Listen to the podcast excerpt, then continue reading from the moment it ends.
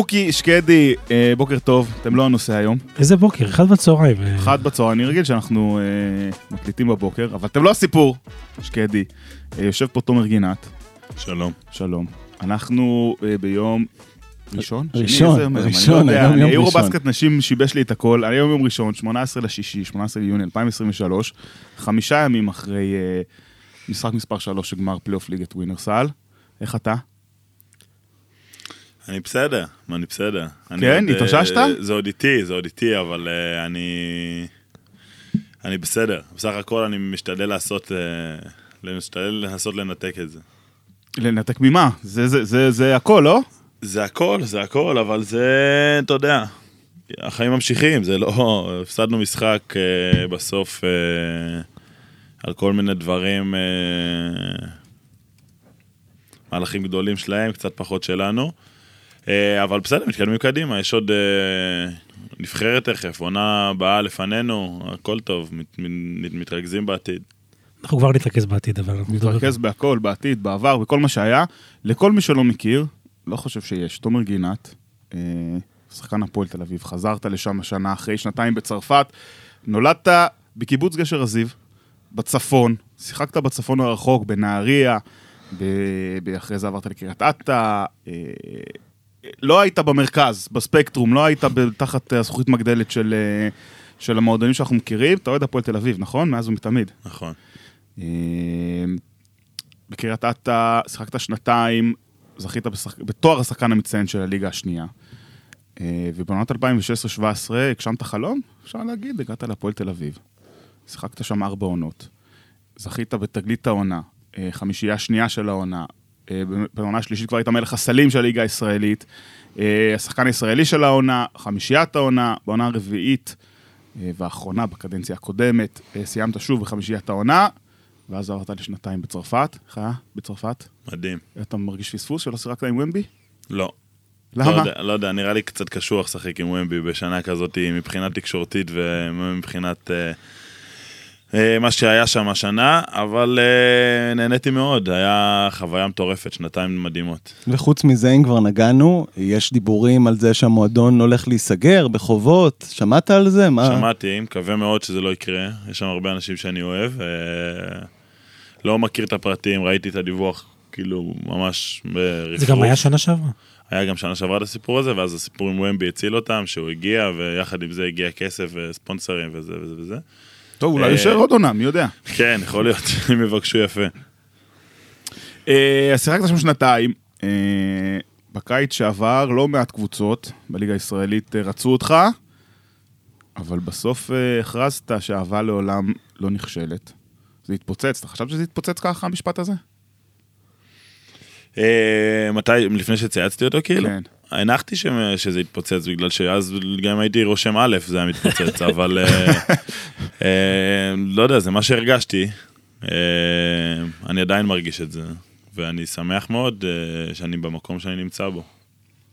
טוב, אז העונה הזאת, אה, אתה יודע, לאורך כל העונה, אני חושב שדיברנו פה כולנו, ו- וכולם היו ברכבת. אני דווקא אה, לא הסכמתי להגיד אם זו עונה טובה או לא טובה של הפועל תל אביב עד שהעונה נגמרת, וכשהעונה נגמרה לא הייתי, אז אני יכול להגיד עונה מדהימה של הפועל תל אביב. לפני לפני שאתה מקריא את הנתונים האלה, שאתה יכול להקריא, כן. איך אתה יודע? קראת את הליינאפ? כן. מדהים. אז אני יכול להגיד שאני לפני העונה אה, צייצתי, אני לא יודע אם תומר ראה, ש- אהבה כן נכשלת, אבל זה לא התפוצץ. שהוא צריך לעשות איזה 140 משחקים ב-13 נקודות למשחק, 12 נקודות למשחק, משהו כזה, כדי להגיע למקום ראשון בכל הזמנים בקלעים של הפועל תל אביב.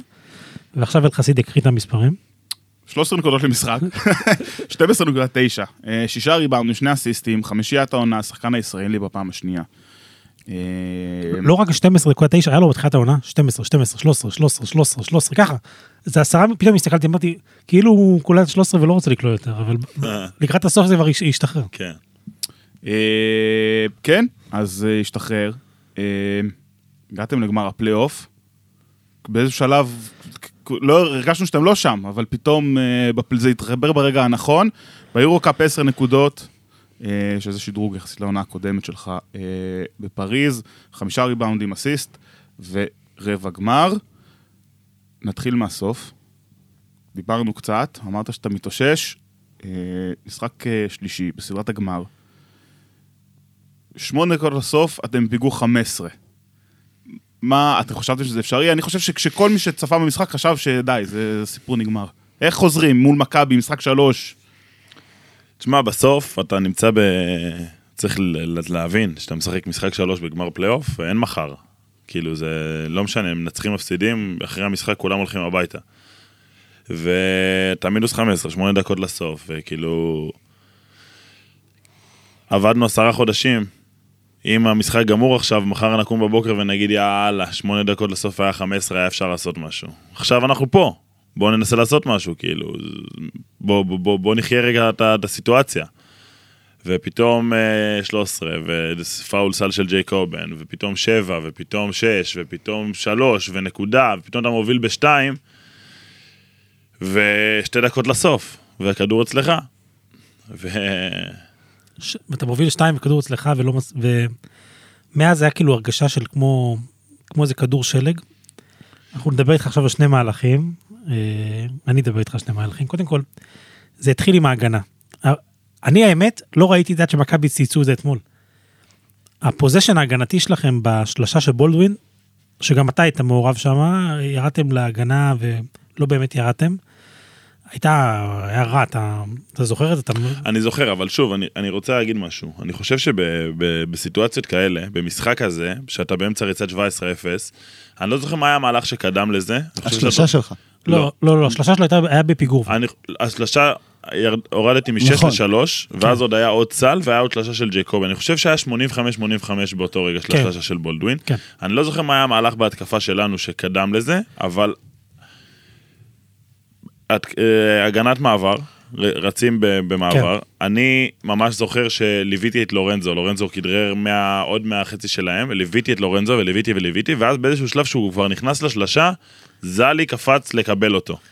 ואני ליוויתי אותו, וכשהסתובבתי, ראיתי שבולדווין, ש- כשזלי כבר קיבל את לורנזו, הסתובבתי וראיתי את בולדווין מגיע במעבר ומקבל כדור לשלשה. אז שוב, חד משמעית, זה דברים שאפשר לעשות אותם טוב יותר, אבל בסיטואציה כזאת, בגמר פלייאוף, שתי דקות לסוף, זה דברים שהם פשוט קורים. כמו שאמרת, זה כדור שלג, ממהלך אחד אתה נגרר למהלך אחר, אתה לא- כאילו, אין, אין זמן לחשוב. במהלכים, בזמנים האלה זה הכל אינסטינקטים, והכל פעולות גדולות של שחקנים. רוב הדברים שקורים הם לא מתוכננים, כמו שהשלשה של אה, בולדווין לא הייתה מתוכננת, זה לא מהלך שמכבי תכננו אותו ספציפית כדי להגיע לזריקה הזאתי. אה, גם אנחנו עשינו סלים שהם לא אה, סלים שהם תוכננו בתרגיל. אה, ושוב, זה מהלכים, אתה מבין, זה, זה מהלך אחד, מה המהלך השני שלך לדבר אז עליו? רגע, לפני זה, אה, המהלך ההתקפי שקדם לזה זה ג'ייקובן שהחטיא זריקת שלוש, אז בטח גם הריבאונד היה ארוך. נכון. ואז ג'ייקובן ההגנה לא החטיא יכולה להסתדר. על פוית'רס מהאמצע, זרק שלשה בקשת גבוהה, ריבאונד, טבעת האחורית, לקחו את הכדור, התחילו לצאת למתפרצת, מישהו ירד עם פוית'רס שרץ כזה, כדור שלג. אמרת בתחילת הדברים, אני לא כל כך זוכר, ועכשיו נתת לנו פה... לא, לא. לא זכרתי, ובגלל שהוא הוא הצ- הוא הצית לי את הזיכרון. וה- וה- והשנייה זה החטאה של הזריקה מבחוץ, זה זריקה טובה. כאמרו לה, חי איתה בשלום. כשהלכתי הביתה, הייתי עצוב על אלף דברים, על הזריקה הזאת לא הייתי עצוב. אני חושב שבסופו של דבר, אה, הייתי שם בסוף ורציתי את הכדור, רציתי אותו, רציתי, רציתי לזרוק את הזריקה הזאת, ורציתי לזרוק, אם הייתי מקבל עוד כדור והיה לי זריקה טובה אחר כך, הייתי זורק גם אותה. אה, רציתי להיות שם, ורציתי להיות מעורב במה שקורה לטוב או לרע. אה, לא נכנסה הזריקה, אני חושב שהיה לנו הזדמנויות עוד קודם אה, לעשות את זה, אבל שוב, כמו שאמרתי, זו זריקה שאני באמת, באמת חי איתה בשלום. אני רוצה לקחת אותך לסוף המשחק. וראינו אותך באמת שם מתפרק על הפרקט. מה, איך, איך מרגישים באותו רגע? אתה יודע, אתה, הסיטואציה שלך היא קצת מיוחדת, אתה שחקן שגם אוהד, ובעצם אתה מבין שהיית פה רגע מלקחת אליפות למכבי בבית שלה. אני באיזשהו מקום מרגיש כבר הרבה זמן שכשהעונה הזאת התחילה, הייתי צריך לעשות כזה, לקחת אוויר ולהחזיק אותו. והחזקתי והחזקתי והחזקתי והחזקתי, והיו תקופות טובות במהלך העונה, והיו תקופות פחות טובות במהלך העונה, ואני נראיתי קצת יותר טוב, פחות טוב לאורך הזמן, ולא באמת, לא, לא היה לי זמן לשחרר את האוויר הזה שנה שלמה.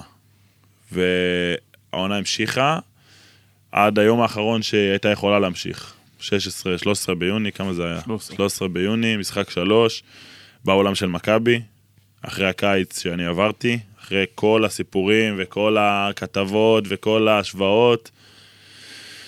אה, באנו למשחק הזה, ומאוד רצינו ומאוד האמנו גם, אחרי ה-38 הפרש אצלנו בבית, הייתה איזושהי תחושה שכאילו, שאנחנו שם, שאנחנו שם באנרגיות, שאנחנו שם ב- ב- ביחד, בכישרון.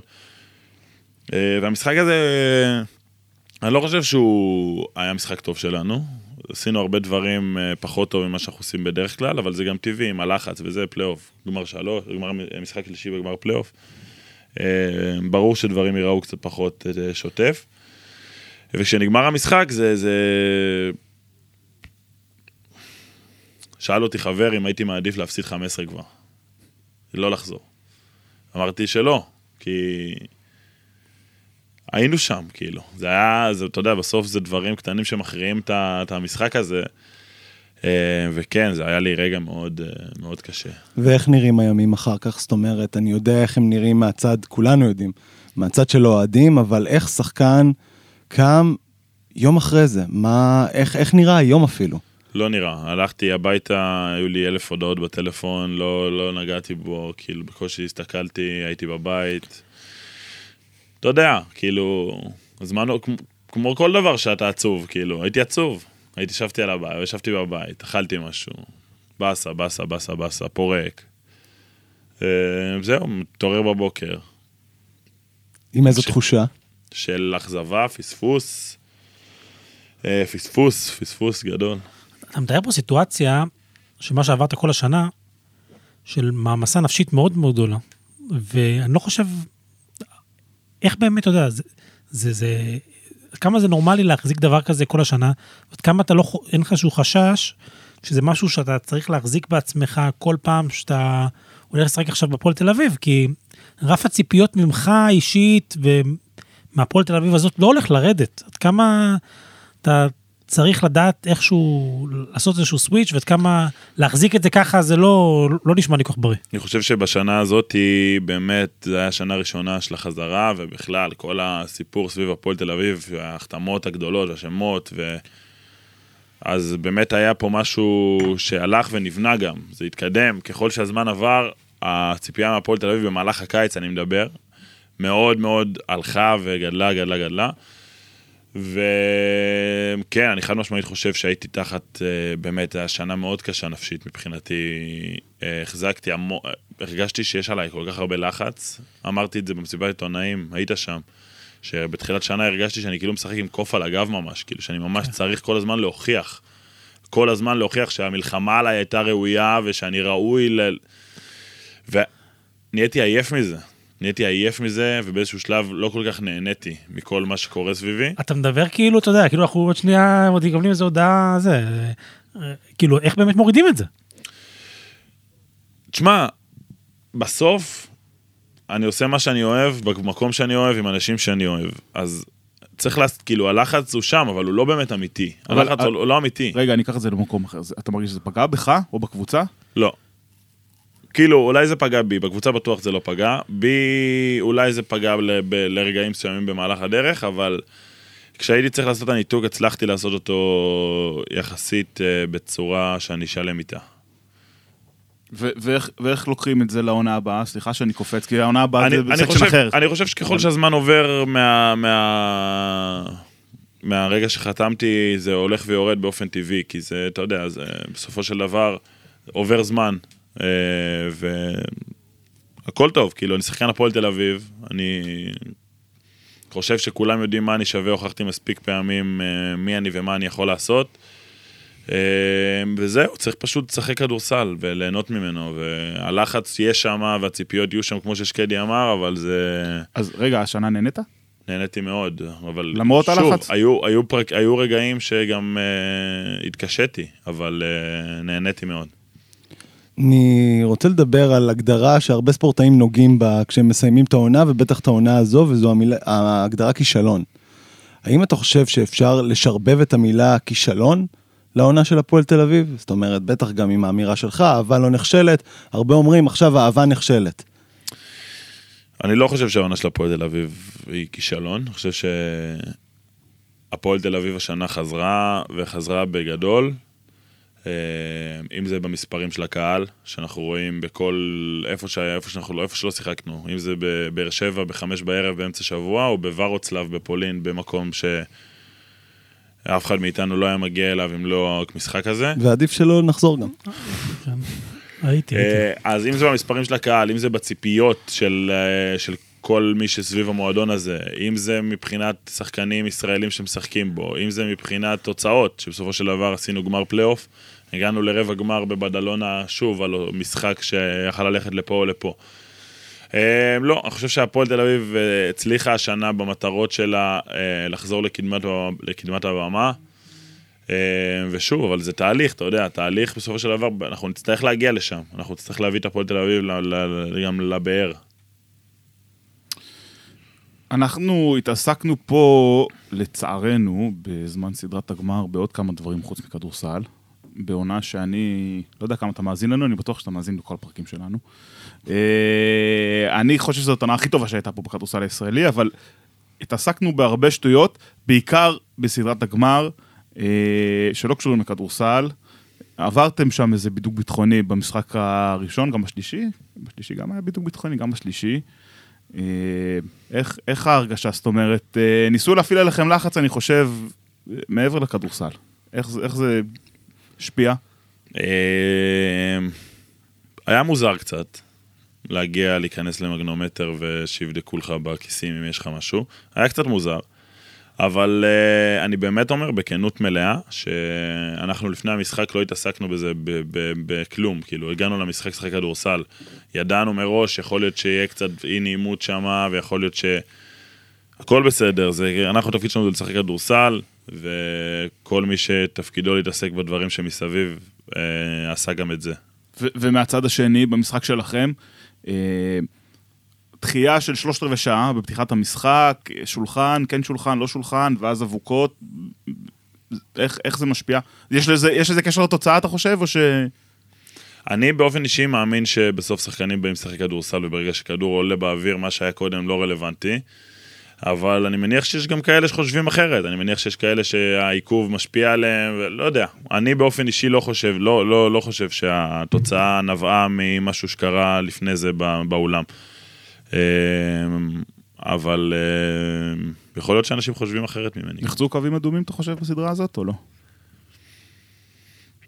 אני חושב שבאופן כללי, משתי הצדדים, עז- עזוב משתי הצדדים, מכל אה, אה, מה שקורה במדינה הזאת בלי קשר לספורט, אבל בואו נחבר את זה רגע לספורט, אני חושב שיש יותר מדי אלימות ב, אה, ב, ב, בענף שאנחנו כל כך אוהבים, בספורט שאנחנו כל כך אוהבים.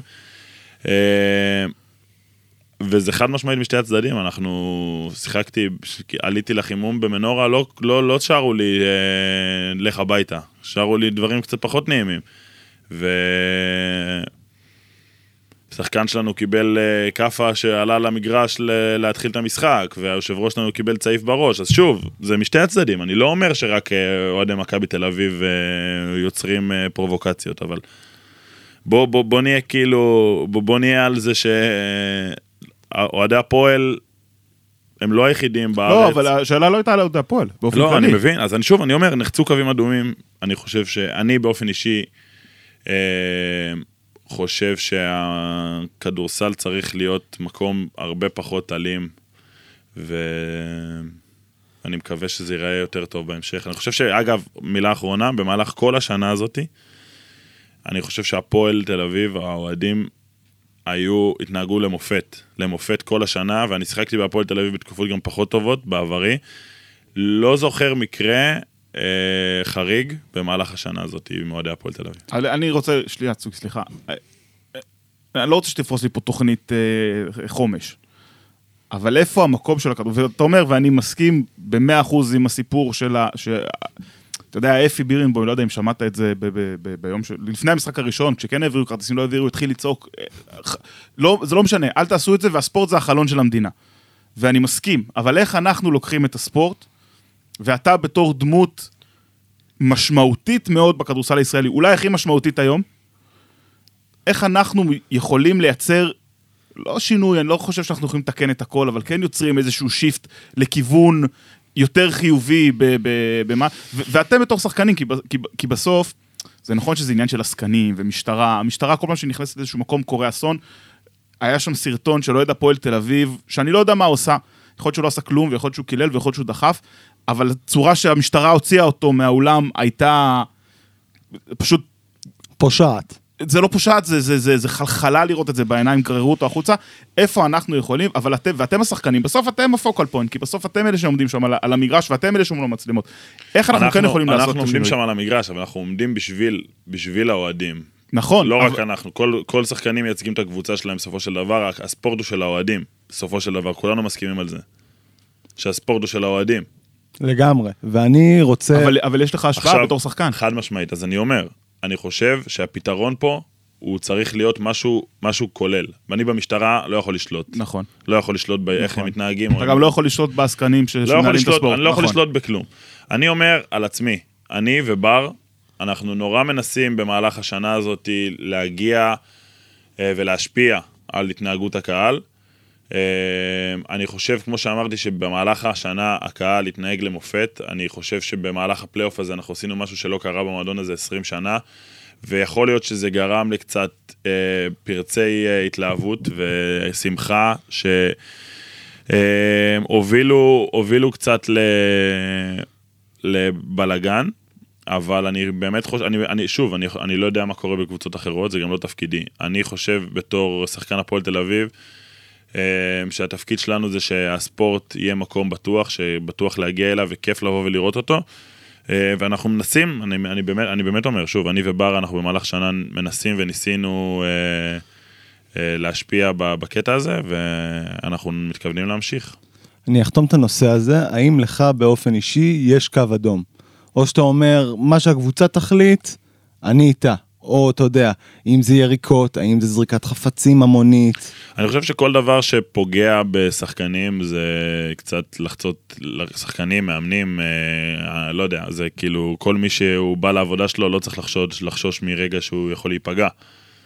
אה, זה ברור, בגלל זה גם הסרטון עם אה, אונואקו היה כל כך חריג בעיניי. כי שחקן עולה, עולה לשחק כדורסל ומקבל כאפה, זה לא מתאים, זה, זה לגמרי לא מתאים. אה, אגב, יש אה, בכלל אה, אמירות שאומרים שהוא בכלל היה צריך להיענש בסיטואציה כזו. מה, מה אתה חושב? זאת אומרת, שחקן עולה, מקבל כאפה בראש, ומגיב. מגיב. מגיב, כל אחד היה מגיב בדרך אחרת, שוב, אני נכון. לא בטוח שאני הייתי מגיב, אבל... אז אתה- אולי אתה היחיד, אני ראיתי שחקנים מגיבים ב... אה, גם אני בתור אוהד אה, צוקי, והיו... לא, ראינו שבוע שעבר את דניאל האקט, שמישהו זרק לו משהו מהקהל, והוא התנפל עליו באגרופים. אני אומר את זה שוב, כל ה... כל ה... זה- זה- אנחנו- אני רואה את זה בכל מקום. הספורט של ה... שנהיה בקהל והתגובות של... ב... כמו שאמרת, מילאנו נגד וירטוס. שתי שחקנים עלו להציע לתת מכות לאוהדים. גם ראינו פה, אתה יודע, בישראל שחקן שעולה בדרבי להרביץ מכות לאוהדים. זה- זה לא כן, שוב, חדש. אז אני חושב ש... באופן כללי כולם צריכים קצת לשלוט בעצמם יותר ולהבין שבסוף כולם עושים את הדברים, אה, זה העבודה שלהם. אז הגב- הגבול האדום שלי זה פגיעה פיזית בשחקנים. אני רוצה כאילו, בזווית שלי מהצד, אנחנו יושבים ביציע העיתונאים ואנחנו רואים את הדברים האלה קורים. אה, ואני חושב שאם לא היו כל הדיבורים האלה דרכנו, יכול להיות שהדרבי הזה גם היה עובר יותר בשלום. אני חושב שה... יש, יש, יש קווים אדומים שנחצו בדרבי הזה, אה, לא פוגעים בשחקנים, לא פוגעים בשחקנים, לא, לא פוגעים ב- ביושבי ראש, כל הדברים האלה של אלימות, זה דבר שנחצה. אני חושב שאני בתור אה, עיתונאי, כששמעתי את האיום של מכבי תל אביב על ה-1500 כרטיסים, לא האמנתי שזה יקרה באמת, כן? ואני חושב שאיכשהו הבמה אה, והרוחות התלהטו גם דרך התקשורת. אני חושב שגם יש לנו, גם לנו תפקיד ב, בעלייה של הדבר הזה. וגם פה, גם, אה, אתה יודע, אנחנו צריכים גם אנחנו, בתור אנשי תקשורת, לדעת לקחת אחריות ולנסות לפעמים אה, לא להעליט את הרוחות, ואולי גם קצת לצחוק על דברים. אה, אם מישהו רוצה את הכתובת של שקדי בבית בשביל להפגין אין לי. בעיה, הטוויטר שלי כבר מקבל מספיק איומים. טוב, זמן טוב רגע לעצור, לספר לכם על החברים החדשים שלנו, חברת Go Out. Out היא חברה חדשה שהולכת להשתלט על שוק הכרטיסים למשחקים בארץ החל מהעונה הבאה. קודם כל, לפני הכל, Out הם בשבילכם האוהדים. אתם יכולים ליהנות סוף סוף מפלטפורמה טכנולוגית עם חוויית משתמש בינלאומית בכל מה שקשור לתהליך רכישת הכרטיסים, אפשרות לניהול המנויים שלכם ושקיפות לאורך כל הדרך שאתם הולכים לראות את הקבוצה שלכם. ל-Go Out יש צ'אט אנושי שייתן לכם מענה מסביב לשעון לכל בעיה שלא תהיה עם דגש של ימי המשחקים. בקיצור, Go Out איתנו והם באים לעשות טוב לספורט הישראלי, בעיקר לאוהד הישראלי, עם צוות מנוסה בהפקות, אירועים, מסיבות וטכנולוגיה ייחודית וישראלית. נראה שהולך להיות פה ממש טוב. אז יאללה, תודה ל-Go Out. אני חייב להגיד, כמו שאמרתי, סיפור על מישהו שטס לצרפת להופעה של סטינג, וקנה דרך, לא יודע, איזה Ticketmaster, ושכחו להודיע להם שההופעה מבוטלת. אז הם פשוט הגיעו לניס, או ללא יודע לאן, באיזשהו צרפת, ולא הייתה הופעה, היו צריכים לחזור, הגיעו והמגרש חניה היה ריק. אז אני מקווה שגו אאוט אה, מה אתה יודיעו. מקווה? זה- זה יודיעו. יודיעו. כן. יודיעו. טוב, אה, נדבר קצת על העונה. ככלל, אה, ה- השנה הזאת עזרה לך להיות יותר שלם עם ה- עם ההחלטה המקצועית לחזור להפועל תל אביב? אני חושב שלא משנה כל כך מה היה קורה בעונה הזאת, אני הייתי שלם עם ההחלטה, כי בסופו של דבר, ההחלטה שלי היא, היא בית, היא כאילו, היא, היא איפה שאני נמצא, ורציתי להיות איפה שאני נמצא, זה, זה, זה מה שרציתי. וכשהגעתי למקום, הבנתי שזה באמת באמת מה שרציתי. זה האנשים שלי, זה הסביבה שלי, וזה מה שאני אוהב. ואני רוצה להיות איפה שאני אוהב, וככה ככה למדת, ככה גידלו אותי, להיות במקום שאני נהנה להיות בו, שאני אוהב להיות בו. אה, אז זה הרגיש לי נורא טבעי, אבל חד משמעית, אני חושב ש... אה, זכות אדירה לשחק בקבוצה עם בר, לצורך העניין. להיות אה, עם כל כך הרבה שחקנים טובים, באמת, אני חושב שזו הייתה קבוצה מוכשרת בטירוף, בטירוף, בטירוף. יכלנו לנצח כל קבוצה שעלינו לשחק נגדה. אה, ובאמת, זה היה חוויה מטורפת, אה, להיות עם הפועל תל אביב באירופה, אה, לנסוע ללונדון עם אה, 1,500 אוהדים ולבדלונה עם 2,000. חוויה מטורפת. אה, וגם בסוף, אה, שעלינו, ל- שעלינו לגמר פלייאוף, הניצחון על ירושלים בבית זה אחד הרגעים ה- הכי, הכי כיפים שהיו לי בקריירה. כן, דיברת בריאיון לפני הגמר, שדקה לסוף הבנתם שאתם מנצחים ואתה כן, בטרפת. אני אני לא זוכר אם שיחקת גם עם מתן נאור בהפועל תל אביב. שנה אחת. שנה אחת, ושיחקת כל יתר השנים, אם לא כולן, עם אה, לימונד. עוד ש... ש- עוד, עוד שנתיים. עוד שנתיים עם לימונד,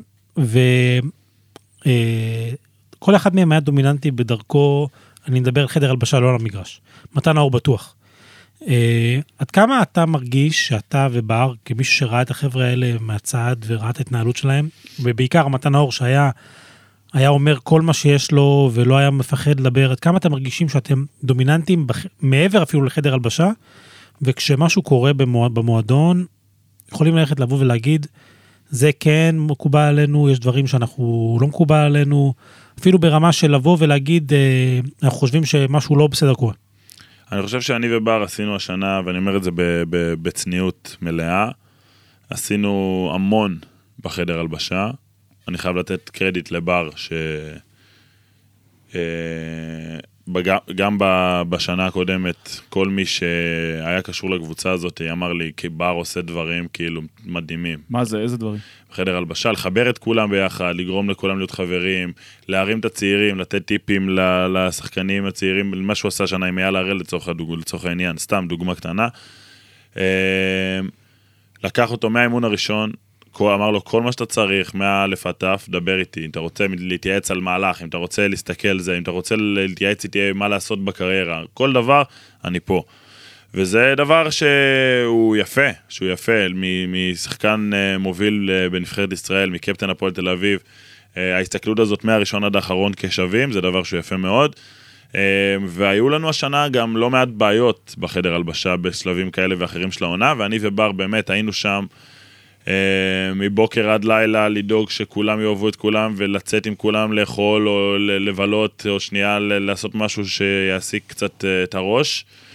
אה, ואני חושב שבסופו של דבר, השורה התחתונה של זה, זה שהגענו לפלייאוף בתקופה הכי טובה, שכאילו, אולי כקבוצה הכי טובה שהיינו במהלך השנה הזאתי.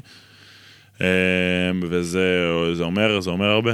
בעיות בחדר הלבשה, אני רוצה, צוקי תסתכל על השאלה, אבל אה, היו דיבורים כאלה, אני חייב, אני, מור- אני חייב להגיד שלא אני כתבתי את זה, כן? אני- לא, לא דיבורים, אני אתן לך מעבר. זלמנסון בפרק של פרשטוק נכון. דיבר על בעיות בחדר הלבשה בין ג'קוב בן בראון אה, לא. לאון וואקו. אז אני לא, לא התכוונתי לדבר על זה, גם, אם אתה רוצה אנחנו נדבר על זה גם. אנחנו נדבר ש- על זה. לפי- לפי בר ולפי פרשטוק, זה פחות או יותר מה שהציץ הקבוצה, שסלמוסון דיבר על זה בחדר הלבשה. זה מה שבר אמר. אבל אני הולך לדבר על משהו אחר עוד לפני זה. אה, דיברת על בעיות בחדר הלבשה, יצאו דיבורים בקיץ לפני שהגעת להפועל תל אביב, על בעיות על, על, בחדר הלבשה בנבחרת ישראל. שכולכם אחרי זה עמדתם ביחד ואמרתם, לא היה, לא נברא, הכל חרטא. אני אישית לא הייתי ביורו בסקט, כן? אה, ואני גם לא פרסמתי את הדברים האלה, אבל כשיוצאים כל כך הרבה דברים בבת אחת מאותו סיפור, ואנחנו שומעים אחרי זה את גיא גודס מדבר על זה באיזשהו רעיון, ופחות או יותר מודה שהיו שם כמה דברים מאחורי הקלעים. אבל בכל מקום יש כמה דברים, שקדי. אבל הש, השאלה, אתה- השאלה אנשים כמה זה... הציגו את זה בקיץ כאילו אנחנו רבנו מכות אחד עם השני בחדר הלבשה ובמלון. עזוב, זה שיש בעיות דינמיקה לפעמים, וזה שיש לפעמים בעיות, אה, ל... לא יודע, התאמה ספציפית, הכל טוב, זה קורה בכל קבוצה, גם בקבוצה, גם ב... בדנבר נגד שלקחה את האליפות NBA עכשיו, היו בעיות בחדר הלבשה, אני יכול זה- להבטיח לך את זה. זה לא פירק את הנבחרת? לא, ממש לא, זה לא, זה לא, היה, זה, זה לא היה בחמש סיבות לכישלון של הנבחרת, זה לא היה, לא היה שום, שום אז- עניין. אז מה החמש סיבות של הכישלון של הנבחרת? סליחה. לא, אבל, אבל באמת, איך אתה, אנחנו... צוקי רצה רוצה לדבר על הנבחרת אתה בסוף. יודע, אתה מכיר אותי, אני בד-. בד- בד- בדרך כלל בן אדם כנה אני- מאוד. אני, אני לא, לרגע לא האשמתי אותך ברגע, אבל אתה, אין, אתה, אין, אתה, לא, אתה, היה, לא היה שום בעיה בחדר הלבשה שהשפיעה על הדרך בה שיחקנו כדורסל. אתה קפטן נבחרת ישראל מהיום שהסתיים היורו, לא מאותו יום, אבל... מנובמבר, מנובמבר- מהחלון בנובמבר. מהחלון בנובמבר. עד כמה באמת אה, הדברים שהיו שם כבר לא נמצאים שם, ואפשר להגיד שנבחרת ישראל נמצאת באיזשהו דף חדש. קודם כל השחקנים שהיו שם ברובם לא נמצאים שם כי בחלונות ובנבחרת ובאליפות היו השחקנים שונים כן, אבל- לגמרי. אבל אבל מסתכלים קדימה יכול- על הקיץ. יכול מאוד להיות שהם- ששניהם יהיו, אנחנו מדברים על... לא, אז שוב, אתה אתה שואל אותי איך הדברים היו היו נראים בנובמבר, זה לא יכל להיראות אותו דבר בחיים, כי אנשים שונים לחלוטין, זה סגל אחר לגמרי מה שהיה.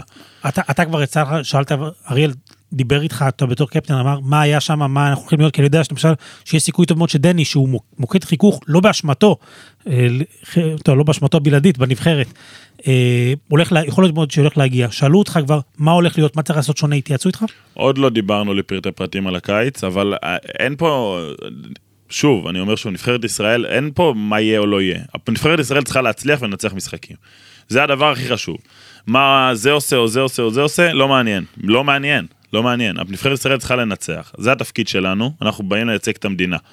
אז שוב, אני חושב שכולנו צריכים לשים את כל מה שעברנו השנה עם הקבוצה, כל מה שעברנו שנה שעברה עם הנבחרת, מי שהיה, מי שלא היה, כל, כל הסיפורים של העבר, זה כבר לא רלוונטי, שום דבר לא רלוונטי. אנחנו מתחילים דרך חדשה עם אריאל כמאמן.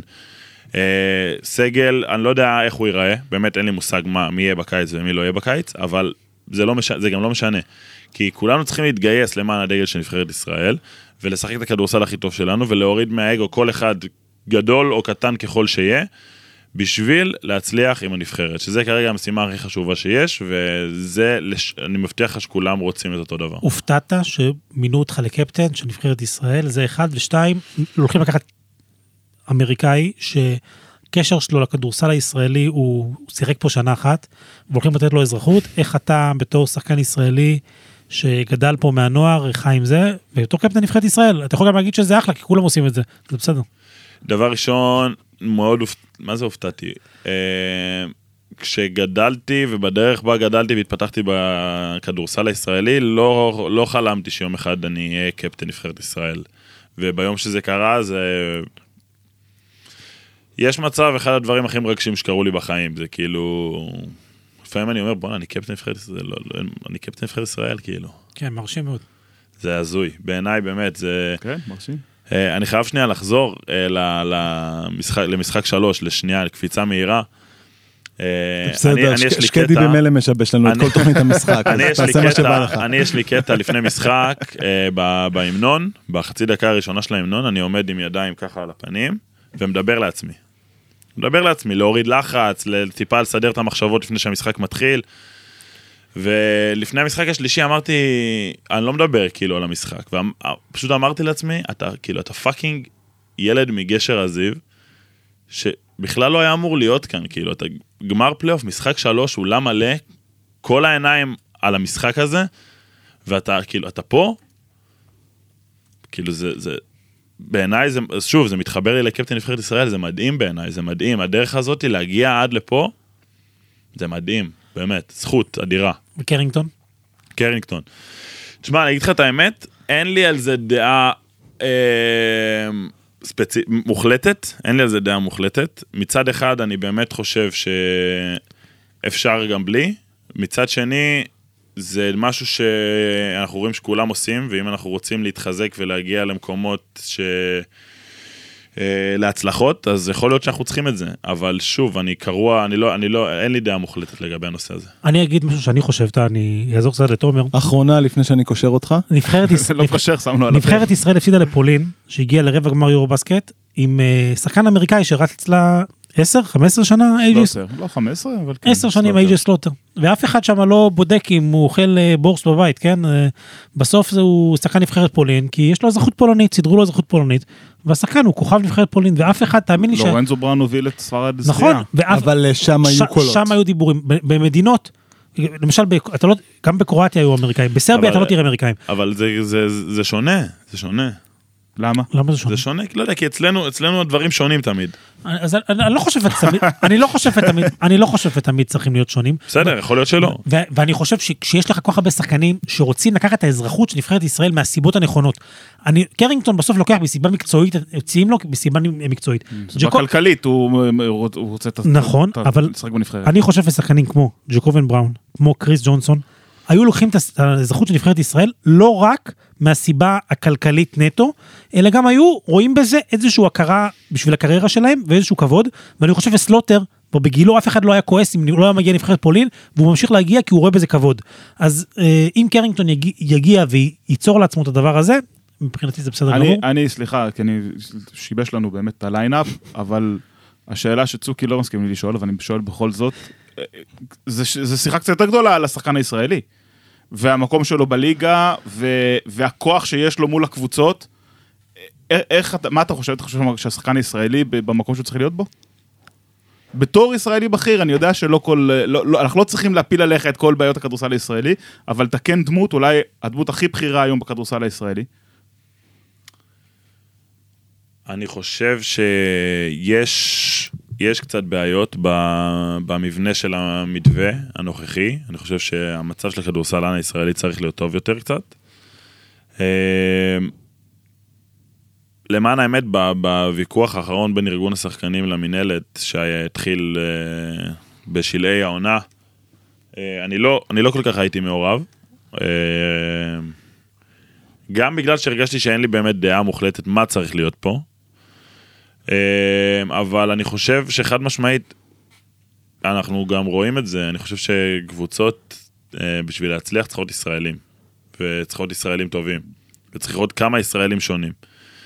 אה, וקבוצות שלא יעשו את זה, אבל יש מספיק ישראלים טובים? זאת יש השאלה. מספיק ישראלים טובים. יש מספיק ישראלים טובים. אתה יודע שאני ראיתי את תומר גינת בנהריה, לא ישכנעו אותי אחרת. תומר גינת בנהריה, בעונה שנהריה עלתה ליגה, באיזה משחק, עלו כל השחקנים חוץ ממנו על המגרש. והיית אומר לי שהנה מה, לנהריה אין מספיק ישראלים טובים, אבל אף אחד לא הכיר את תומר גינת. הוא היה שחקן 12 שם, וסעודאי עלה לפניו, ועוד כמה. אחר, נכון, היה לפניך, היה גם על הספסל וגם עלה לפניך. ועלו כולם, ואף אחד לא חשב שתומר גינת יהיה קפטן נבחרת ישראל. אבל רגע, אז אבל- מי אומר לך אבל- שהיום אין בלאומית שחקן סליחה. שעוד שנה שנתיים יהיה שחקן מוביל בליגת העל, פשוט לא קיבל את ההזדמנות שלו. השאלה אם לא אם יש שחקן אחד שיכול להיות שחקן מוביל, בטוח שיש. שנייה, השאלה היא, האם יש מספיק לקבוצה, בסדר, בסדר, למכבי תל אביב יהיו שחקנים טובים, להפועל תל אביב של התקופה החדשה יהיו מספיק שחקנים טובים, להפועל ירושלים יהיו מספיק שחקנים טובים, לחולון אולי יהיו מספיק שחקנים טובים. בא גליל עליון, אומרת אני רוצה להצליח באירופה, אני הולך לשחק, לא משנה אם זה ביורופ קאפ או ביורו קאפ או ב- או ב-BCL, בא אה, נס ציונה. יש, יש לה מספיק ישראל, שלושה ארבעה ישראלים טובים כן. אחרי הרשימה של? הזאת שיכולים לתת דקות. יש. איפה הם? יש, יש, יש לכולם. יש מספיק, מספיק ישראלים טובים. אגב, מספיק. אה, סתם יהיה מעניין לראות, שחקן כמו איתן בורג למשל, שהיה כמו תומר סיים את השחקן הישראלי של הליגה השנייה, בואו נראה לאן הוא ילך בשנה הבאה, גור כמות- לביא, גור לביא. מה הש- כמות הזריקות. כן. אוקיי, יש... גור לביא, גור, אני- פריצקי, כל שנה מושקוביץ, אה, יש את אה, שוהם גת בחבל מודיעין, כל עונה יש שניים, שלושה, ארבעה ישראלים לא, שעולים אבל, ונראים אבל טוב. להצליח בליגה הלאומית זה לא כמו להצליח בליגה, בליגת העל. כמה, רגע, אבל אנחנו אנחנו מדברים תמיד על מעמד המאמן וזה, ואסור לו, כמה אה, אה, אה, משמעות יש למאמן בבעייתיות הזאת של השחקן הישראלי, וכמה זה באמת על השחקן עצמו. זאת אומרת שמאמן לא ייתן לבורג ב- עכשיו אה, בעייתיות- הזדמנות. בעייתיות יש מכל מקום, תמיד, האשמה תמיד מתחלקת בין כולם בעיניי. אה, אני חושב שבסוף אנחנו בכדורסל הישראלי פה, אז אני חושב שזה אינטרס של כולם למצוא דרך לעזור לשחקן הישראלי, ואני מקווה שכך יעשה. אני רוצה לחזור אה, לעונה של הפועל תל אביב. דיברת, התארחת בפודקאסט של בר, בפרשטוק, של בר ורון, בתחילת השנה, ואמרת שאתם רוצים להנהיג שינוי בהפועל תל אביב. דיברת על החדר הלבשה, אבל איפה, מה שנקרא, איזה שינוי אתה חושב שעשיתם, ואיפה אתם עומדים בתהליך? כי אני חושב שהשינוי לא בהכרח נגמר. אה, השינוי חד משמעית לא נגמר, אבל אני חושב שהדבר המרכזי שאנחנו רוצים לשנות, התחלנו לשנות, אני מקווה שקצת יותר מהתחלנו, אה, זה כל העניין של... זה הפועל, כן, הפועל, הפועל, נולדנו לסבול, נולדנו, נולדנו לכאוב, הכל כואב לנו, הכל תמיד, תמיד כאילו הפועל זה מסכנים שתמיד הם מפסידים, והפועל שוב הפסידה, והחולצה אני באמת, זה, זה מרתיח אותי, זה, זה נושא שגורם לי... אני, אני לא חושב שאנחנו שם פשוט, אתה מבין? הפועל תל אביב זה מועדון כל כך גדול, זה, זה, זה פאקינג אימפריה כאילו, זה עשרות אם לא מאות אלפי אוהדים במדינת ישראל, היסטוריה מטורפת, אה, הכל, באמת, זה, זה מועדון מפואר כאילו.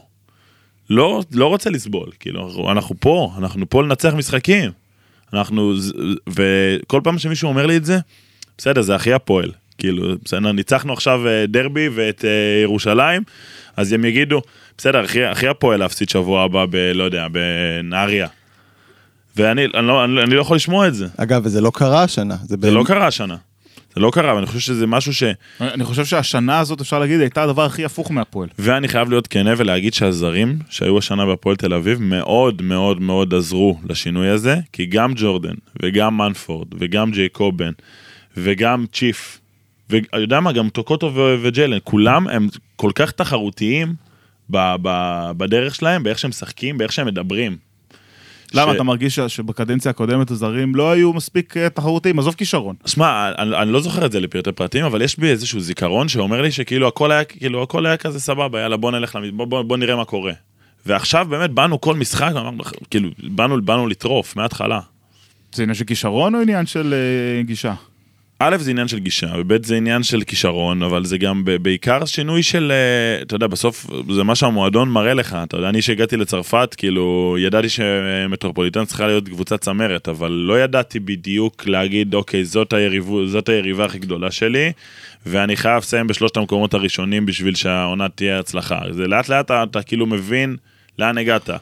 וכשאתה מגיע להפועל תל אביב, במיוחד זרים כאלה, שרואים את הקהל ורואים את הסביבה שמה שזה יוצר פה, אז הם מבינים. זה באמת אה, חיבור מיוחד, או זה, זה מס שפתיים שהם מרגישים שהם חייבים אה, להגיד בסוף שנה? החיבור, האהבה, שמע, יש הנתינה-. באנו- באנו- באנו לקחת אליפות, פחות מאליפות זה כישלון. נכון. בשדה תעופה הם אומרים 100% מהם. לא, אבל אתה יודע, כל, ויש. ראינו את הפוסטים שלהם, של כל הזרים שהם פרסמו, כל אחד מודה על הקהל, ואיזה חיבור, קח את הפוסט שלו נואקו מאתמול. שהוא אומר בתחילת השנה ששיחקתי בססרי, לא היה לי חשק לשחק כדורסל בכלל. ופה, מהשנייה הראשונה, הרגשתי משפחה. אז uh, אני באמת מעניין אותי איך זה מהזווית של החדר הלבשה שלכם. הם כולם, מאז ומתמיד, היו בטירוף כשהיו רואים את הקהל. אני חושב שהשנה זה עוד היה הרבה יותר, זה בעוצמות הרבה יותר גבוהות פשוט ממה שהיה פה בפעם הקודמת. אה, קפלן אמר לי כאילו שכל משחק ששיחקנו השנה בארץ היה סולד אאוט כרטיסים. כל משחק, לא משנה איפה, בבית, בחוץ. ברגע שחתמת, תוך איזה רבע שעה נגמרו המנויים, לא? היה איזה לנסוע משהו לכפר, מטורף לנסוע כזה. לכפר בלום עם אה, לא יודע כמה, 600 איש, 500 איש, זה, לא יודע, זה דברים, זה, זה, זה, זה הזוי קצת, כאילו תחשוב, זה שח- שחקן זר ש... לא רק שחקן זר, אבל שחקן זר שרואה את הקהל שלו באילת. גם הוא טעם את הרצליה, אותו שחקן זר שאנחנו מדברים עליו בשנה זה- שעברה, זו לא, אבל זה- חוויה. אבל זה לא רק הרצליה, כי אתה באמת רואה כדורסל אירופאי, אתה יודע, אלא אם הוא שיחק בפרטיזן, כוכב נכון. האדום, אה, ז'לגיריס. או, אה, ז'לגיריס או אולימפיאקוס, כן. הוא לא פוגש את זה, הוא לא פגש את זה. אבל אני רוצה- ובארצות הברית הוא בטח לא פגש את זה. אני רוצה לא לשאול, שנייה על אונואקו, משני רבדים. אחד, עד כמה באמת ההגעה שלו אתה יודע, אה, הוא הזכיר מה שזלמן סול אמר, עד כמה באמת ההגעה שלו הייתה לכם סוג של שוק, זה דבר ראשון.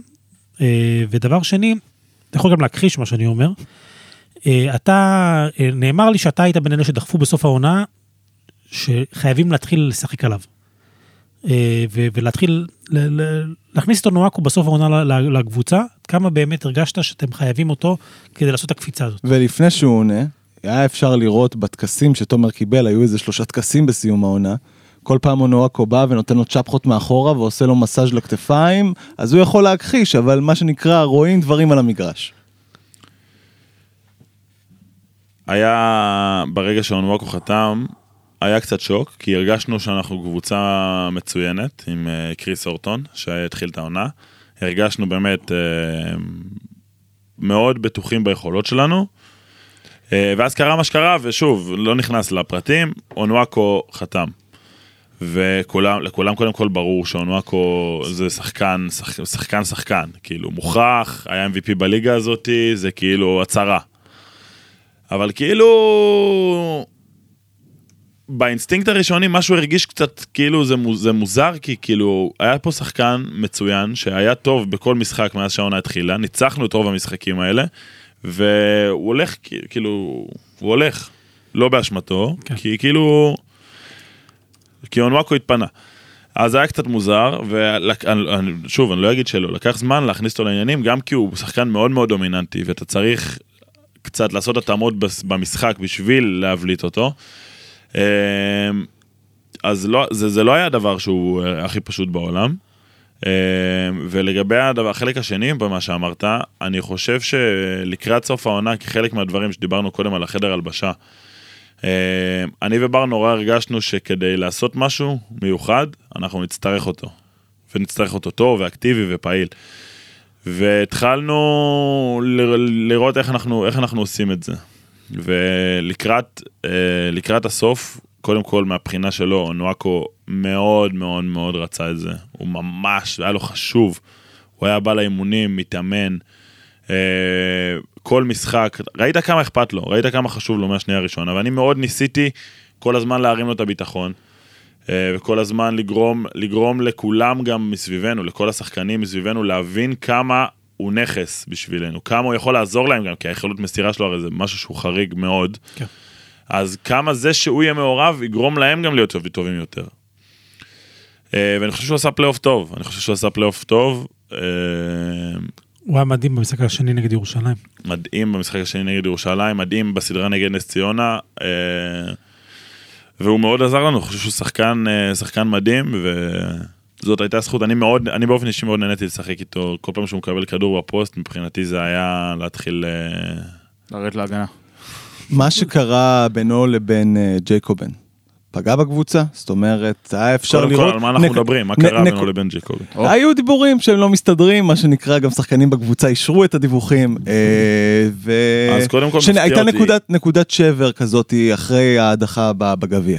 היה נקודת. שבר במועד, כאילו בקבוצה, אחרי ההדחה בגביע, כי אף אחד מאיתנו לא ציפה שזה יקרה, בטח לא בצורה שזה קרה בה. אה, ג'ייקובן ואונוואקו, אה, בוא נגיד, הם לא היו המכסה לסיר אחד של השני, אבל לא הייתה שם אה, יריבות. היה פשוט, לקח להם פשוט הרבה זמן להבין איך לשחק ביחד. זו דעתי. אני באופן אישי, ממה שאני ראיתי, שוב, היה- פה ושם אה, קצת, אה, קצת הערות אחד לשני, קצת, כאילו, הם ניסו נורא לבנות כימיה במהלך השנה.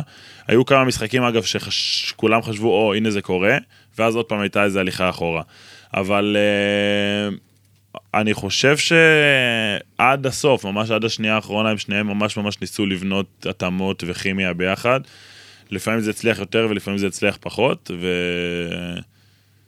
אה, במשחקים זה הצליח פחות, גם לנו היה קצת, היה קצת יותר קשה. אגב, עוד רגע שהקבוצה הרימה את עצמה, ואותי באופן אישי זה הפתיע, זה באמת לקראת הפלייאוף. זאת אומרת, סיימתם סיבוב שלישי, שבו אתם מפסידים גם לחולון, גם לירושלים, גם למכבי. הרגיש כאילו משהו קצת נשבר שם, לא? זה כי הריצה בפלייאוף פתאום, לא יודע, הסדרה מול נס ציונה הרגישה כמו שהקבוצה הבינה בחזרה מה היא רוצה מעצמה. אחרי הדחה באירופה, בדרך כלל יש נפילת מתח לכולם, לכל, ראינו את זה בכל קבוצה, אגב, השנה ששיחקה באירופה בארץ קורה. אה, וגם לנו זה קרה. אה, ובדיעבד אני דווקא חושב שהסיבוב השלישי, חוץ מזה שהפסדנו את המקום הראשון, שזה באמת היה קצת באסה, במיוחד שהיה לנו משחק אחרון שם במנורה לעשות את זה, אבל חוץ מזה אני חושב שזה עשה לנו דווקא לא רע, זה עשה לנו די טוב, כי זה החזיר את כולם שנייה לקרקע קודם כל, מהראשון עד האחרון, וזה גרם לנו להבין שאם אנחנו רוצים משהו, כדאי שנתחיל לעבוד, כדאי שנתחיל, אה, כדאי שנתחיל לעשות את זה. והמחצית הראשונה בסדרה נגד נס ציונה הייתה שקדי, כמה, כמה היה שם? במחצית הראשונה אני כבר לא זוכר. 15 להם, משהו כזה. אה, היה אחרי הסל של מיאנסי היה אה, 14 הפרש, בשיא כבר היה 18. הוא לא זוכר. במשחק פלייאוף. כן, כן, משחק ראשון. ירדנו למחצית, דני. דיבר, דני דיבר ויצא, ואנחנו נשארנו. אמרנו, חבר'ה, תקשיבו, כאילו, זה או ללכת הביתה, או שכאילו, בוא, יש חודש. ועוד באיזה צורה ללכת יש הביתה. חודש, בוא נעשה את זה. כאילו, תגיד לי, אנחנו- יכול כל- להיות שזה שירדתם למקום השלישי זה הדבר הכי טוב שקרה לכם? במקום לפגוש את הרצליה, שבה גם יותר מנוסה, גם יותר קשוחה, באתם לא לפגוש חושב. קבוצה ש... אני לא חושב. אני חושב קודם כל שנס ציונה הייתה קבוצה יותר טובה מהרצליה לאורך רוב העונה הזאת. אבל בפלייאוף? בפלייאוף אני הם הגיעו מפורקים. אני חושב שגם את הרצליה היינו עוברים בפלייאוף, באותה צורה שעברנו את נס ציונה. אני רוצה לדבר על היורו-קאפ. אה, הצטרפת להפועל תל אביב, שהיא בוחנת את עצמה בפעם הראשונה במפעל אירופי מזה כמה עשורים טובים. איך החוויה המקצועית והמעטפת שקיבלת בהפועל תל אביב לעומת שנתיים קודמות בפריז? התקדמות מטורפת, באמת, הגעתי למועדון הזה אה, אחרי שהייתי פה בעבר, והיה, הכל, הכל שונה פשוט, הכל שונה. כל המאמנים אה, לפני האימון עובדים איתך באופן אישי. לא היה בקדנציה הקודמת. לא, היה, לא בצורה הזאתי. אה, מאמן כושר ששוב, ב- כאילו איטלקי, פה במשרה מלאה, אה, עובד איתנו מסביב לשעון, כל מה שאתה צריך, בכל רגע, בכל זמן, זה הדבר היחידי שהוא מתעסק בו. פיזיותרפיסט, שתי פיזיותרפיסטים שרק בך מתעסקים. Uh, אתה יודע, זה נשמע דברים בסיסיים אולי לכל מי ששומע אותנו וקצת מחוץ לענף הזה, אבל uh, אנשים יכולים להעיד שזה לא, זה לא קורה בכל קבוצה. Uh, והכל, שמע, הכל פשוט התנהל באמת uh, מועדון סופר מקצועי, כל המעטפת, כל מה שהיית צריך, בדיקות רפואיות, לא יודע, הכל, הכל, לא, אין שום דבר שהיה חסר לנו. ובסוף כל העונה האירופית שלכם זה על איזה הפסד בבודדשנוס פה בארץ. אתה חושב? הייתם מאוד ניצחון, לא הייתם בסדר מקום שני? כן, אבל כמו שאפשר להגיד, ההפסד לבודדשנוט, כאילו, הפסדנו כמה שהיינו צריכים לנצח וגנבנו כמה שהיינו צריכים להפסיד, זה לא- בסוף אני- מתאזן. אני חושב שחוץ מאנקרה שהופעתם פה בלי חצי קבוצה והצלחתם לנצח.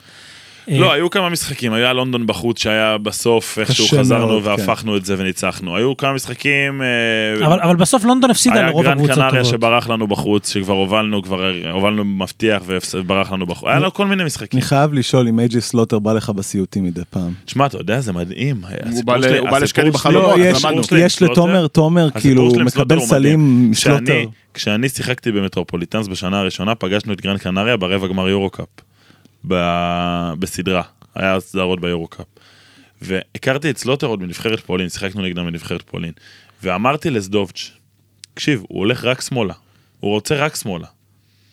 ושמרתי, כל מיני הגנות חילופים איתו במשחק הזה, ושמרתי אותו, והוא לא עשה סל. וממש הרגשתי כאילו, בואנה, אני, אני יודע לשמור את סלוטר. סלוטר זה שחקן שאני מסתדר איתו. הגענו למשחק השני, ושוב פעם, שמע, עשיתי כמה possession ים טובים עליו.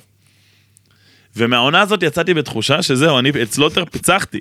ואז היה לנו משחק נגדו בנבחרת והוא דפק על איזה שלוש שלשות, משהו הזוי. ואז המשחק הזה עם הפועל, וגם אני זוכר את עצמי ממש ב possession, עכשיו, ברגע הזה שאני מדבר איתכם, יש לי בראש את עצמי, רואה אותו מקפיץ, ואני אומר, בסדר, הוא הולך שמאלה, הכל טוב. אני יודע שהוא הולך שמאלה. והוא עושה לי כדרור ימינה, כדרור במקום, step back שמאלה, ודופק שלושה. הלך שמאלה בסוף. הלך שמאלה. נחתום את זה. אחרי שנה שבעצם עשית גם קפיצת מדרגה ביורו-קאפ מבחינה אישית, האם קיים בך עוד רצון לחזור לשחק באירופה, מחוץ לישראל, אולי יורוליג? יש לך אופציה בחוזה. יש לי אופציה, יכול להיות שיום אחד, לא עכשיו, לא, אני, אני, אני, אעשה, אני עושה עוד עונה בהפועל תל אביב, כאילו זה בטוח. מתי אתה חותם במכבי? סתם. אה, ואני רוצה לשאול גם על העניין של, דיברנו על קבוצה עמוסה בכישרון, המון זרים דומיננטיים, המון אנשים דומיננטיים. אמנם נבחרת לשחקן הישראלי של העונה, אבל רשמת ירידה של כמעט יותר משתי נקודות בממוצע שלך מהשנה האחרונה בקדנציה בהפועל. האם באופן אישי היית רוצה להיות קצת יותר מעורב במשחק ההתקפה, שהכדורים ילכו אליך ויותר? קודם כל, דבר טבעי שבקבוצה עם כל כך הרבה כישרון, אה, יש אה, כמה אופציות, כאילו כמה אופציות בהתקפה, זה מתחלק בין כולם. אה, אז אה, היה לי ברור שאני לא בא לפה לעשות 17 נקודות ממוצע למשחק, זה כאילו, זה לא היה המטרה אף פעם. אה, אם הייתי רוצה להיות יותר מעורב, אני חושב שהיו רגעים והיו משחקים שהרגשתי שאני לא מספיק מעורב, אה, וגם אמרתי את זה כמה פעמים לדני במהלך השנה, שאני מרגיש שאני קצת, לפעמים שוכחים אותי, ולפעמים אני, כל, כל הדברים שאני עושה זה מ offensive rebound ו fast break. אה, אבל אני חושב שבסוף, בסוף, בסוף, זה שטויות, זה באמת שטויות, כי הרבה, הרבה תלוי איך המשחק מתפתח, הרבה תלוי, אתה יודע, בסופו של דבר, אני משחק בעמדה ש... אני בעמדה 4, הכדור לא אצלי רוב המשחק, אני תלוי הרבה בשחקנים אחרים ובאיך שהמשחק מתפתח. אה, אבל אני כן חושב שהקבוצה חיפשה אותי, ואני כן חושב שהחבר'ה מאוד סמכו עליי אה, ברגעים קשים, ואני מאוד מרוצה מהדרך בה שיחקתי, אבל שוב, אני באמת חושב שזאת עונה בינונית פלוס שלי, לא יותר מזה. ואתה יודע, השינוי העיקרי, מה שאני רואה במשחק שלך לעומת 26 שיצאת מפה, בגיל 26, אתה זורק הרבה מבחוץ. הרבה, אני מניח שזה גם הגיע מצרפת, אני לא יודע אם זה משהו שהם אמרו לך לעשות או שאתה החלטת איפה אתה עושה לבד. לפעמים יש כמה זריקות שמהצד שאנחנו, זריקות קשות, אתה לוקח כמה זריקות שאתה לא מפחד רק כשאתה לבד, אתה לא שאתה ברירת מחדל. כמה באמת אתה עולה למשחק ואתה אומר, אני היום זורק. אף פעם ש- אני לא עושה את זה. אני באופן אישי אף פעם לא עושה את זה. בחיים לא קרה לי שאמרתי, אני הולך להעיף היום. אבל כל משחק ברבע הראשון אתה לוקח שלושה, לפעמים- שלוש ארבע דקות ראשונות אתה לוקח שלושה. לא חושב שזה קורה כל משחק, אבל אם זה קורה, זה קורה אם הרבה... שקדי אמר זה קרה כל משחק. זה קורה הרבה בגלל ב- שלפעמים אני, לפעמים אני אומר, נגיד עכשיו זה קרה במשחק השלישי. עשיתי סל במתפרצת, כן, ואז לקחת שלושה. ואז. ואז קיבלתי, בהוקשוט, ואז קיבלתי כדור שהייתי חצי פנוי, לא לגמרי פנוי, ואז אמרתי כאילו, יאללה, כאילו, רציתי להיות שם, רציתי להיות שם, ויכול להיות שזאת זריקה קצת לא טובה, אה, ויכול להיות שלפעמים אני לוקח, הזריקה הזאת לפעמים היא מיותרת, אבל היא הרבה פעמים גם מאיזשהו צורך, מאיזשהו צורך להראות, לפעמים שאני מרגיש שצריך רגע משהו, משהו, משהו צריך לקרות פה, טוב, רע, לא משנה, משהו צריך לקרות, אז אני כאילו לוקח על עצמי בשביל לפתוח שחקנים אחרים גם, אני מנסה, יכול להיות שזה גם דרך שצריך לשנות, אבל לא, אתה מרגיש לפעמים שאתה, אתה מרגיש כאילו שהמשחק בוער אז שהולך להיכנס פשוט? ה- כאילו הקבוצה זורמת, הכל בוער, עכשיו אני, זה הזמן שלי לדפוק את השלושה? ש... כי, כי זה, זה מרים, זה, זה, עם כל הכבוד, שלשה שלך זה לא כמו שלשה עכשיו שיקלע מישהו אחר. אה, אתה קלט שלשה, יש איזה עניין של מומנטום. שוב, אני, אני אף פעם לא מתכנן את הדברים, תמיד זה דברים שקורים מהרגע וממשהו שהתפתח לזה, אבל uh, לפעמים, לפעמים אני מנסה להכניס את, את עצמי למשחק uh, קצת יותר במשחקים, אם אני מרגיש שאני לא פחות במשחק, אז אני ממש מנסה לפעמים uh, לעשות, כאילו לקחת על עצמי. אם אנחנו מסתכלים, נסתכל קצת קדימה עכשיו, גם על המשחק שלך, מה, מה, אתה, מה אתה משפר בקיץ לקראת העונה הבאה באופן אישי? קודם כל, תמיד הקליעה. תמיד הקליעה תהיה משהו שאני אצטרך לעשות יותר טוב. אה, סיום, קצת אולי שמאלה, קצת אה, סיומות, קצת, אתה יודע, קצת מכל דבר. אה, זהו, איפה אתה מרגיש שאתה נמצא בקריירה שלך, מבחינת יכולת? שאלה טובה, שאלה טובה. שאלה של צוקי, אני גנבתי לה. שאלת... אני מרגיש שאני, ש, שיש לי עוד לאן להשתפר, אבל אני חד משמעית מרגיש בשנים היותר טובות שלי. מבחינת הפועל, איזה אלמנטים אתה חושב שצריך להשאיר ואיזה לשפר בקבוצה? כי יש הרבה דיבורים, אולי צריך לידך איזה שלוש שיכול לתת דקות בארבע, עם כליאה, אה, ועוד... מה, סי- למזלי, למזלי, כן. בינתיים, אני שחקן כדורסל, ולא מתעסק בכל המי כן, מי לא, מי ככה ומי ככה. כי יש שחקנים שהם גם שחקני כדורסל, הם כן מתעסקים, אתה יודע את זה. אה, בסוף, סומך על החבר'ה שיסיקו מסקנות מהשנה האחרונה וידעו לעשות את ההתאמות הנדרשות בשביל להיות קצת, קצת, קצת יותר טובים ממה שהיינו. אה, אתה בטוח שקצת קצת יותר טובים זה... לא. יספיק? לא. איך אפשר להיות בטוחים? אפשר להיות לא, בטוחים. כי, אה, אחד, ברור שאי אפשר להיות בטוחים, אבל אנחנו יודעים ש... תראה, מכבי בנו קבוצה השנה מאפס, אף אחד לא ידע לאן לקבל, ופגעו בינגו בהרבה נכון. מקומות. מבחינתם השדרוג נכון. של העונה הבאה הוא יחסית קל. נכון. הפועל ירושלים אנחנו לא יודעים מה נקבל, אבל זה יעלה הרבה מאוד כסף. אז- כנראה. אז, אז, אז כנראה ש... אני לא יודע, אבל יכול להיות שזה, שמאוד ישדרג את הקבוצה. יכול להיות. מה שאתם עשיתם השנה יספיק בעונה הבאה? מול שתי אלה? הקבוצה שהייתה לנו השנה, כן. הקבוצה שלנו הייתה לנו השנה יכולה לנצח כל משחק, כל קבוצה. כולם, את כולם, כולל כולם.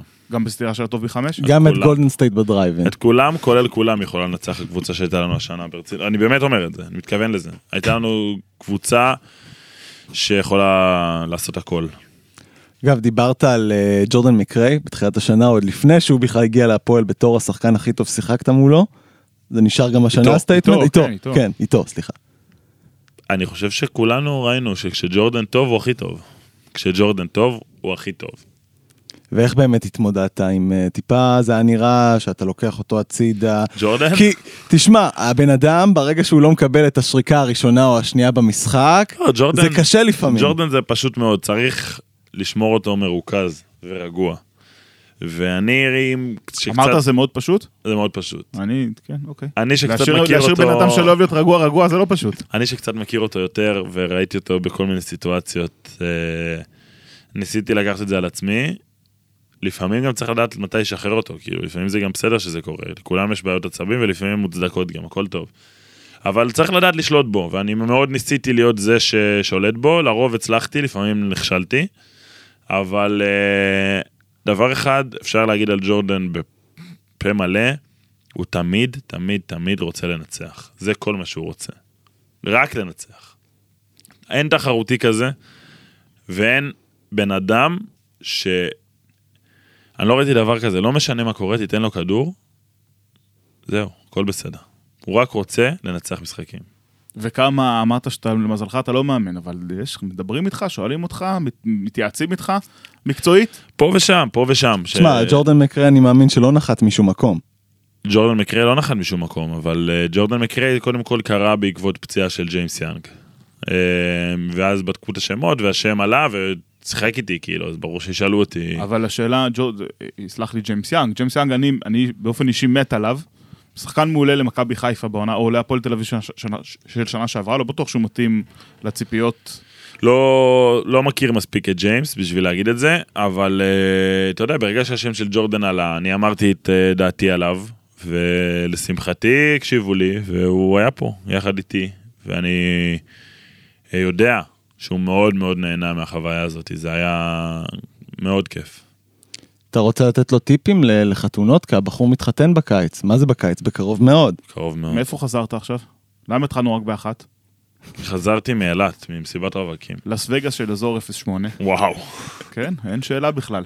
אה, אם אני רוצה לתת טיפים לחתונות, לא, אני נגד חתונות באופן כללי. אני רוצה להגיד לו תודה, אה, וזה טיפה ארוך, אז, אני הולך על על זה, אני הולך על זה. אז אחת מהסיבות העיקריות שאני בפודיום ובכלל, ושוט ופרשטוק שהייתי, זה בגללך. זה בזכותך, יותר נכון. אה, אני קצת איבדתי את החשק מהספורט, באופן כללי. קצת כל הכסף והחוסר ברומנטיקה דחק אותי הצידה. כמו שכל המאזינים שלנו יודעים, אני אוהד הפועל תל אביב. אה? לא יכול להיות. לראשונה פעם, אנחנו שומעים, לראשונה אנחנו סקופ. שומעים. ואני בתור ילד, היה לי גיבור ילדות בשם שמעון גרשון. והוא שבר לי את הלב. ואז היה לי גיבור ילדות בשם גילי ורמוט. והוא שבר לי את הלב. ואז בקיץ האחרון, תומר מקבל את ההחלטה שלו. ואיכשהו מצליח להחזיר בי גם את הרצון. את הרצון לספורט, הרצון לדבר על ספורט, הרצון להתרגש מספורט, לפתוח מיקרופון, לדבר, להעניק זווית עם, אתה יודע, יש לי הרבה ביקורת על חסיד, אתה יודע, על, על תקשורת הספורט באופן כללי. וההחתמה שלך והחזרה להפועל נתנה לי גם את הבוסט להתחיל לעשות ולרצות משהו אחר. גם להחזיר את הרומנטיקה, להחזיר את, ה, את, ה, את הכבוד לספורט, לספורטאים, ולא להתעסק רק ברפש וגועל נפש כל הזמן. אז uh, תודה על זה, כי בזכותך אני גם נמצא איפה שאני נמצא, ואתם שומעים אותנו, ואני מקווה שנהנים, וזהו, אז אה, תודה, מעריך את זה מאוד. כיף לשמוע. באהבה גדולה. יהיו בחתונות, אבו- בחתונה אבוקות? לא היו. לא יהיו? אה, איפה זה? אמ, אז אתה מתחתן, אז מזל טוב, זה קורה ממש בקרוב, נכון? תודה רבה, בימים כן. הקרובים. לך תנוח. ועכשיו ניתן לו את הבמה, אם אתה כן. רוצה להגיד לדבר כל- לאומה. כל מה שבא לך, למי שבא לך, זה זה הזמן.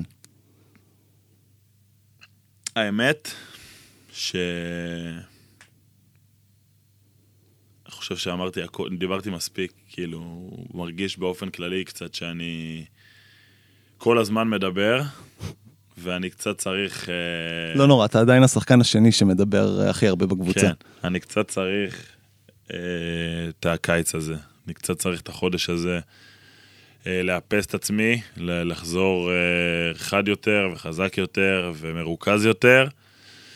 ואתה יודע, יש לנו, יש לנו עוד מטרות לפנינו, יש לנו עוד דברים לעשות, ואנחנו נעשה אותם. נעשה אותם.